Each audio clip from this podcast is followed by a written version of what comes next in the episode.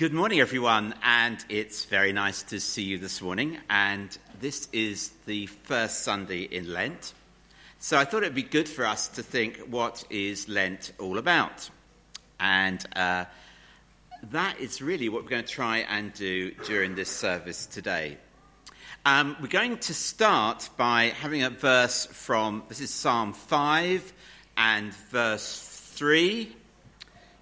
You won't exactly find this version in any translations because I've sort of taken bits and pieces from various ones just to make it uh, really relevant for us, but I've kept the total meaning.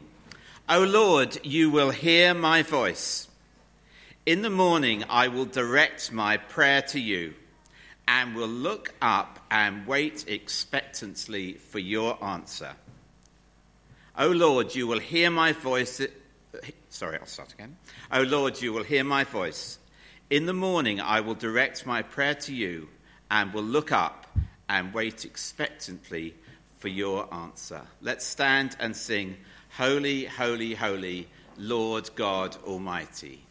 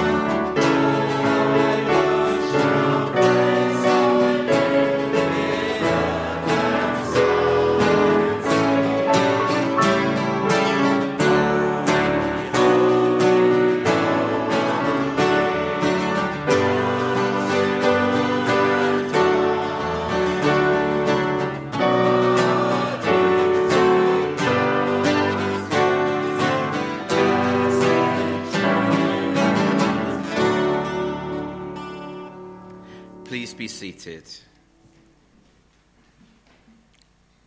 I'm going to turn our minds to prayer, and as we do so, we just really want to acknowledge that Father God is with us right here this morning, and that we come before him, and it's awesome and miraculous that we can do that, that we can come before the God of creation and God who is reigned in courts of splendor, and speak to him. So let's now actually try to uh, just concentrate on that and clear our minds of other things. Just think about God and his presence, and almost physically feel you're coming into his presence now.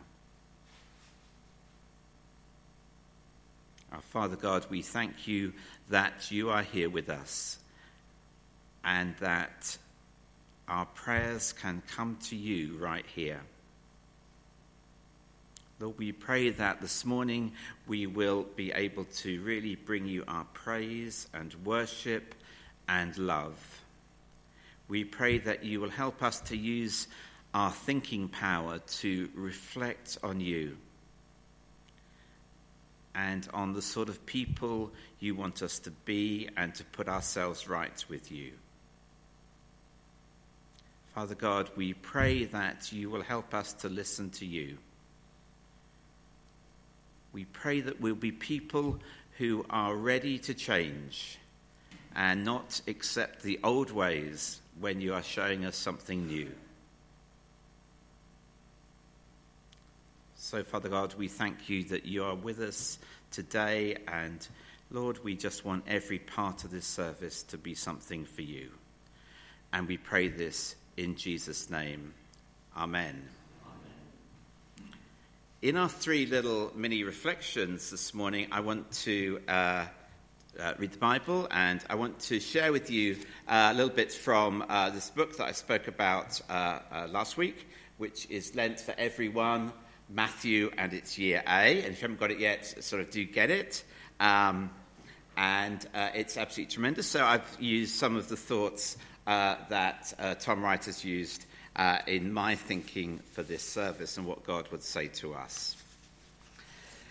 So Lent is a really special time, and it's a time of us thinking. It remembers the, day, the time Jesus was in the wilderness, really thinking about God and about his ministry, and we think of it as a time of quietness and a time for reflection. So a reflective service at the start of Lent is just great. So first of all, we're going to think about reflecting and confessing, reflecting and confessing. So uh, we're going to put uh, Psalm thirty-two up on the uh, screen.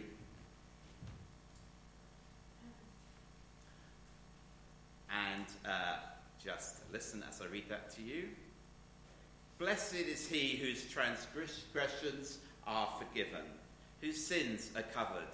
Blessed is the man whose, whose sin the Lord does not count against him, and in whose spirit is no deceit. When I kept silent, my bones wasted away through my groaning all day long. For day and night your hand was heavy upon me. My strength was sapped as in the heat of the summer. Then I acknowledged my sin to you, and did not cover up my iniquity. I said, I will confess my transgressions to the Lord, and you forgave the guilt of my sin. Therefore let everyone who is godly pray to you while you may be found. Surely when the waters rise, they will not reach him. You are my hiding place.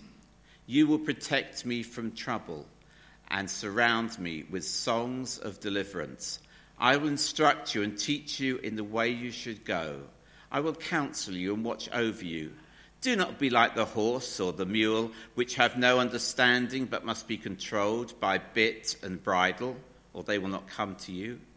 Many are the woes of the wicked, but the Lord's unfailing love surrounds the man who trusts in him. Rejoice in the Lord and be glad, you righteous. Sing, all you who are upright in your heart. So, there I was. Uh, I'd been at a conference, actually, uh, for three days, and I was travelling uh, back from Poole in Dorset with a colleague, and we were running out of fuel. And so we stopped on the M three at the service station, and I uh, filled up with petrol and was just about ready to go when I remembered that I was driving Philippa's car, And it didn't, well done, Mace, it didn't take petrol, it took diesel. And, oh, you know, you just... Now, if someone was in church here, someone who normally arranges these services on the reflective service, that is something he does pretty frequently, actually. And I sort of try and get him out of that little problem that he has, but don't tell him I told you. But um, it was a worry. So, of course, phone up the R A C, and it's not long before... Uh, a chap comes round and he uh, sucks all the diesel out. Um, he sort of washes somehow or other the inside of the tank, and I can put petrol in, and uh, the car is all clean inside, and it's clean and free to go. Now, that's a little good picture of what happens when we confess our sin. We could sort of plough on a little bit, maybe it would have worked. Actually, I, you know, you did say just you can just start it up so you can move away from the, you know, the petrol pumps, but you know, but it will gunk up your carburetor if you drive it any further. It's a great picture of what forgiveness and being washed clean by God is like. It, this is not a gloomy psalm. Um, I think so often we don't think so much about confessing because we think it's something that's going to spoil the mood. But actually, it's the heart of what we are and facing up to what is wrong. Do you notice that David here uses at least four different words for the different types of problems? So he talks about transgressions, which I think we could probably define as breaking a rule, not keeping a commandment, doing directly what God has told us not to do, or doing what he's told us we shouldn't do. So that's transgression. And then there's sin, which means striving to do something but failing, missing the mark, not being the person God intended you to be, not helping that person as much as you could, or walking by on the other side. And that is another part of that. And then there's the whole idea of guilt, and the idea of guilt, which is about uncleanness at the centre of our lives. That's another part of the problem, the guilt caused by sin and transgression. And then the last one is deceit, where we pretend that all is well and that everything is good and, and we really don't need to sort of bother about anything. So it's those four things that are our problem as people. And this becomes, as you see, not a psalm of misery, but a psalm of rejoicing. A psalm of rejoicing for when it's gone and it's over and we can have a close relationship with God. David describes it as a relationship. So he's thinking about a horse. You see, I'm absolutely sure that when Tina rides her horse, she only has to sort of think that the horse has to go to the right, and pretty much they turn to the right. And you see, but if I was to be dri- uh, driving, that shows how good a rider I am, um, if I was to be riding the same horse, I'd probably have to yank the poor thing round on the reins, and then it might or might not go in that direction. So it, that's what it's talking about. That we are so close after we've been made clean, that we're so close to God's will, that we just know where the way that God wants us to move. Um, and things are better than before, and things are good. And what we need to be doing this morning is to be trusting the Lord with everything, our darkest thoughts and our darkest worries. And then we will find his tender love completely surrounding us. So let's just confess now to God, and let's just spend some time on our own, just in our minds, just bringing to God the things that we know where we have done wrong, where we've missed the mark, where we feel guilty inside, and where we feel we've been deceitful. And let's just bring those to God and spend a couple of moments in quiet personal prayer.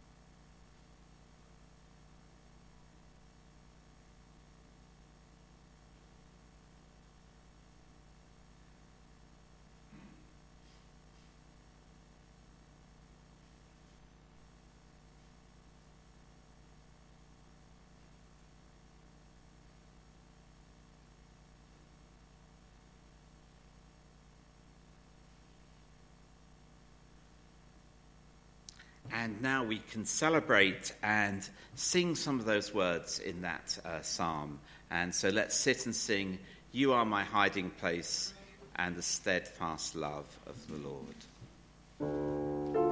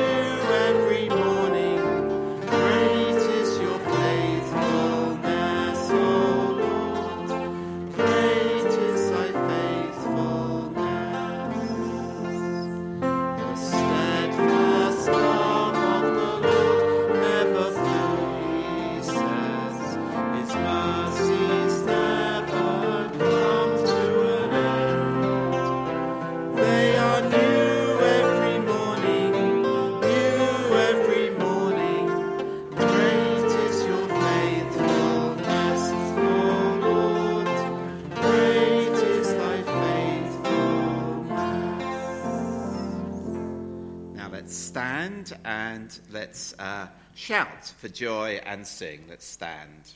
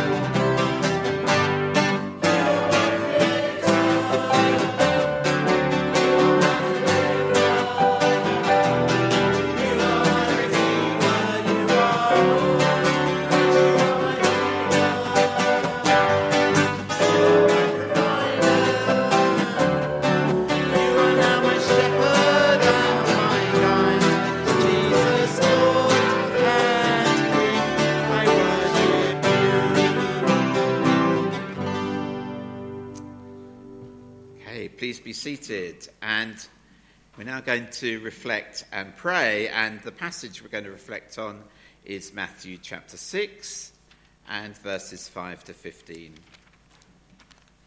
Matthew six and verses five to fifteen. This comes right at the uh, centre of the um, Sermon on the Mount.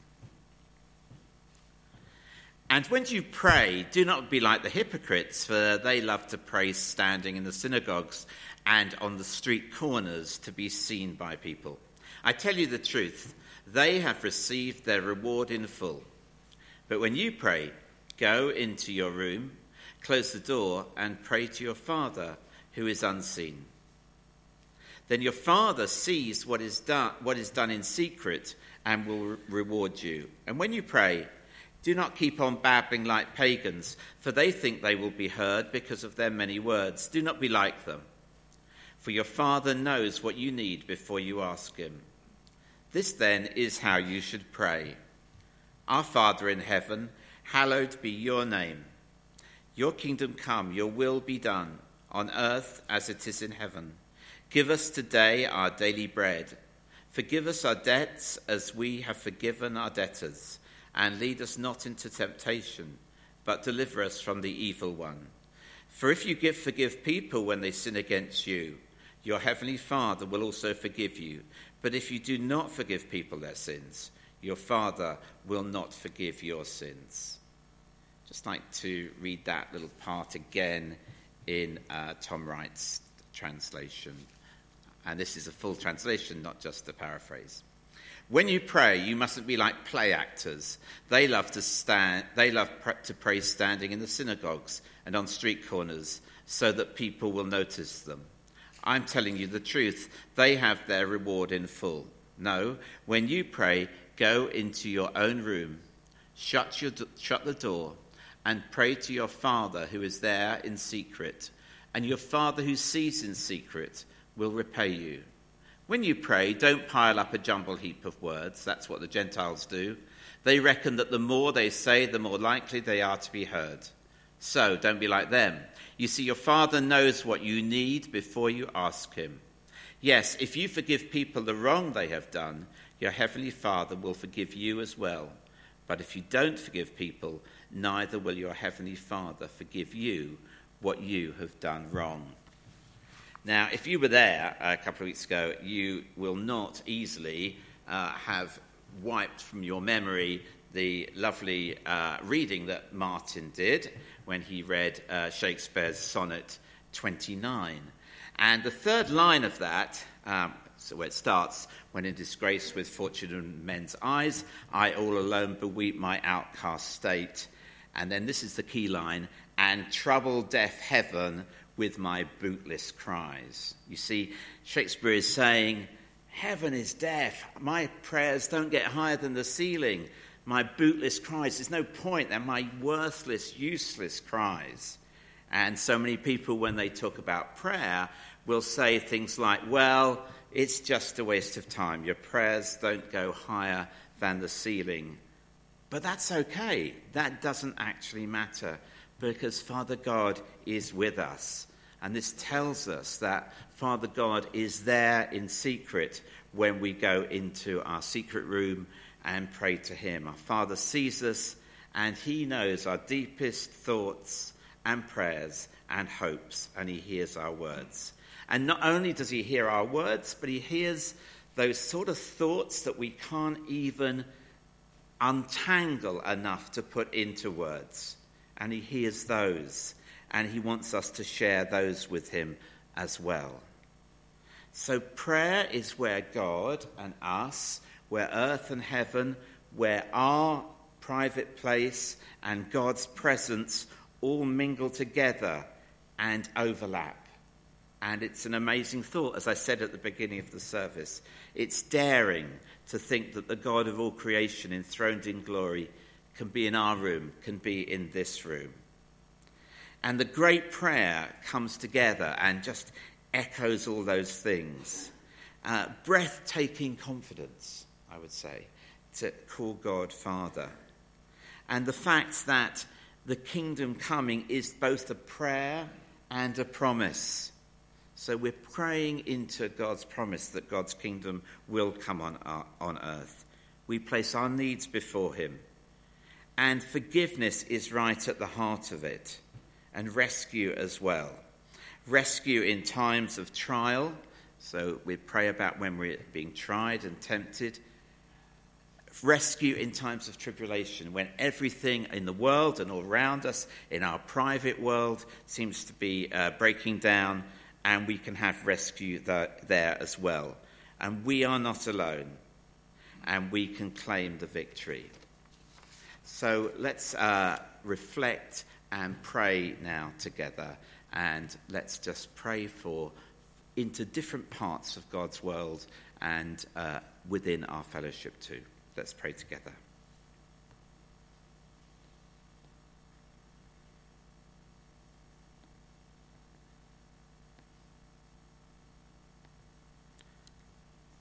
Father God, we thank you that you know what is in our thoughts and in our hearts. You know what is spoken, you know what is unspoken, and you know what we can't even put into words, our deepest feelings. Lord, we thank you that you want to hear us and you want to answer us. And so, Lord, we do pray for our world, the world that Jesus came to and died for because he loved it so much. Lord, we pray that in the, all the different situations of the world, we would see your love and your justice. Father, we pray for the great rulers of the world. We pray that whether they know you and love you and follow you, or whether they've got a passing acquaintance with you or don't know you at all, Lord, that you would be controlling them and helping them to be wise in their dealings. And Lord, we pray especially for our country at this time. And we pray for our Prime Minister and for the government at time at a time of great change, that they would have equal amounts of justice and mercy. Lord, we just pray that they would love and know truth at a time when truth seems to be becoming a scarce and an argued over commodity. Father God, we pray for ourselves, and we thank you so much uh, for your healing hand upon George, and we thank you that he's back with us today. Lord, we thank you that you've made our bodies so that they are, are built-in healing machines. And Lord, we just pray, Lord, however, for healing for people who don't seem to be getting better. And we pray that you would touch them especially closely. Lord, and we do pray particularly this morning for Jason and Claire out there in Zambia. We thank you for them as they're part of us. Pray that you'll just keep them close to you. We thank you for the fellowship that they have, and we pray that they would never feel far distant from your love. And Father God, we bring all these things to you in Jesus' name. Amen. So we've reflected and confessed, we've reflected and prayed, and now uh, in our sort of Lent time of reflection, uh, finally we want to reflect and change. Let's have a look at Matthew nine, and we're looking at verses nine to seventeen.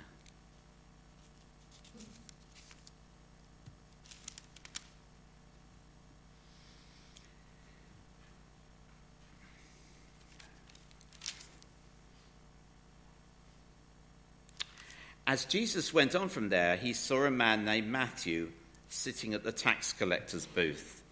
"Follow me," he told him, and Matthew got up and followed him. While Jesus was having dinner at Matthew's house, many tax collectors and sinners came and ate with him and his disciples. When the Pharisees saw this, they asked his disciples, "Why does your teacher eat with tax collectors and sinners?" On hearing this, Jesus said, "It's not the healthy who need a doctor, but the sick. But go and learn what this means. I desire mercy, not sacrifice. For I have not come to call the righteous, but sinners." Then Jesus, then John's disciples came and asked him, "How is it that we and the Pharisees fast, but your disciples do not fast?" Jesus answered, "How can the guests of the bridegroom mourn while he is with them? The time will come when the bridegroom will be taken from them. Then they will fast. No one sews a patch of unshrunk cloth on an old garment, for the patch will pull away from the garment, making the tear worse. Neither do people put new wine into old wineskins. If they do, the skins will burst, and the wine will run out, and the wineskins will be ruined. No, they pour new wine into new wineskins, and both are preserved." Now, I don't know how you sort of get on with computers, and sort of interesting to think what our first, uh, your first brush with a computer was. For many, many people, it was the sort of this B B C, wonderful sort of yellowy brown computer that arrived in schools, uh, much to everyone's wonder, and was sort of unwrapped, and it was amazing. And it sort of had about one byte of memory, and uh, it was pretty stunning, and uh, it was great. And sort of, it wasn't all that long before, you know, that got superseded. And but sort of at some point or other, we got to that point where thinking, do you know what? This computer I've got, maybe you found this around two, year two thousand, I don't know when, you sort of thought, this computer does every pretty much everything I want it to do. I can get onto this wonderful thing called the internet, I can uh, send emails, which I like doing, I can do all my accounts, if you like doing that sort of thing. I can uh, write letters with Word and, and, and this, that, and the other. It's pretty good, and it can save everything neatly and tidily. And you sort of carry on. You think, you know, I, I won't, you know, I won't need to get another computer. And then it sort of slows down, and you sort of hear of more things you can do with it, and you think, hmm, I've got this clever man. Um, we've got a very clever man who comes and. Uh, A strange man, but a very clever man who comes and fixes our computer, and he sort of says, well, I could add a little bit more memory to this, or I could sort of improve your drive, whatever that might mean, um, and he could do all sorts, off to do sorts of things, and you sort of might do one of those things, and it sort of improves a teeny weeny weeny bit, but really you need a new computer. And then it sort of happens again in about five years' time. You sort of think, I can't think why. You know, we only just bought this thing, and it, it was the fastest thing you could ever get, other than a Ferrari. You know, it's zipping along all the things and blah, blah, blah. But actually, it's got all gunked up for one thing, and, you know, you can't really, and things have moved on, and I don't really understand. But anyway, so you, we need to get that sort of radical change, because actually life moves on. And let's think about this whole business of these sort of, you know, that you, you can get the idea of the patch that, uh, that, that you know, that, that shrinks and it pulls away the other things, or the wine and the wineskins. You've sort of thought through those things. But we get trad- attached to traditional ways of doing things. And this is telling us that we need to be radical in our change. We need a radical change. We need a challenge for each generation. What they had always been doing, the disciples found, what they'd always been doing wasn't adequate for the new world.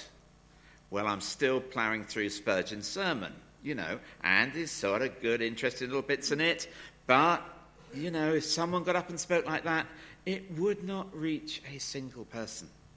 That's the underlying truths are there, but the way that we put those out just are, need to be changed. And again with the doctor. So the doctor is not supporting the status quo. The doctor is not supporting the status quo of illness. The do- doctor is working with people who are unwell and making them into new places. And uh, he's re- so we, we our job is to replace sadness with celebration. Now, in Lent, uh, we fast, perhaps, to remember the sorrow and sin in this world. But God is making everything new. And God is continuing to make everything new. God is a God who makes things new. So whereas it is absolutely true to say Jesus is the same yesterday, today, and forever, ever, and why it's right to say a creed of the unchangingness of God, the way that we uh, uh, uh, uh, uh, communicate with other people has to be radical and has to be changing, and that is another message this Lent the, that we need to think about. And to finish today, I want to uh, bring two songs to you. And one is a children's song, and one is an old song. And I wonder if we could just have the words up of the first one, please, When I Think About the Cross.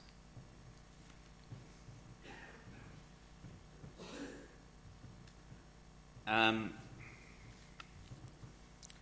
there is, uh, you, you, some of you will know this, and others... Um, Uh, will not. Uh, there's uh, a couple called Martin and Helen Johnson who many years ago, now almost twenty-five years ago, set up a company called Out of the Ark Music, and it's been one of the most wonderful things that's ever been done in the country for bringing Jesus right into our schools.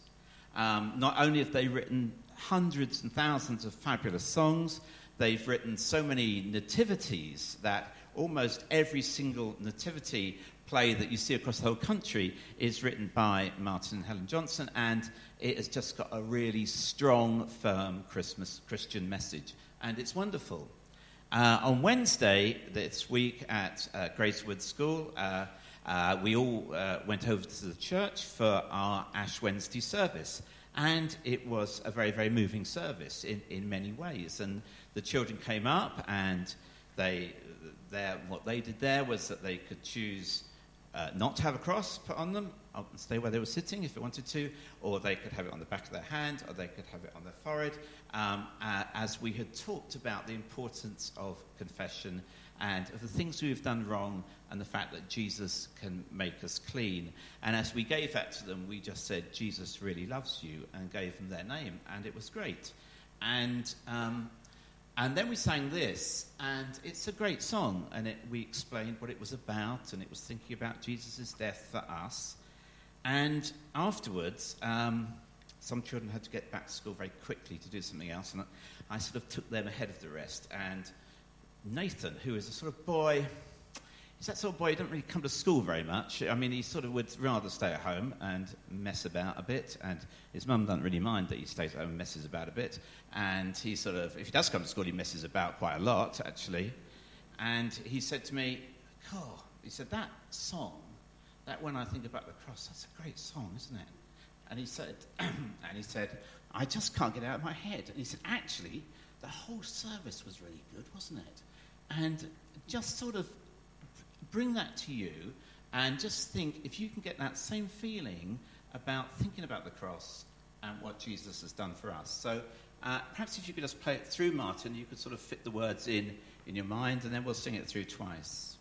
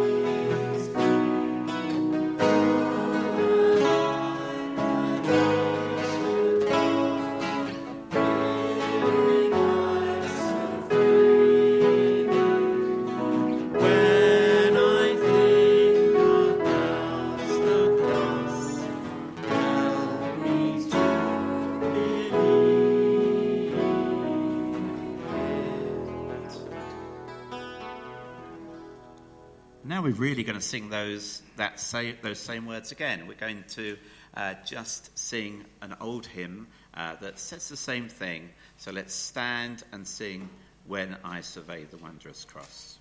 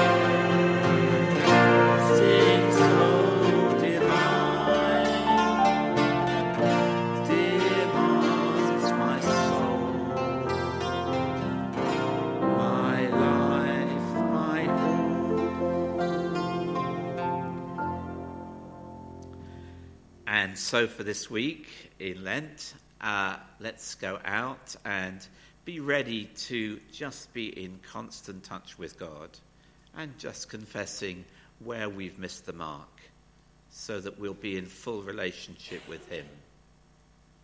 And help us to become this week, let's really try to be forgivers as Jesus taught us in the Lord's Prayer, and help us to bring our prayers to him. And help us to be the sort of people who embrace change, so that we can meet, uh, so that we can meet more and more people and tell them about the joy of life in knowing God. And so let's pray the prayers of the grace together. The grace of our Lord Jesus Christ, and the love of God, and the fellowship of the Holy Spirit be with us all evermore. Amen.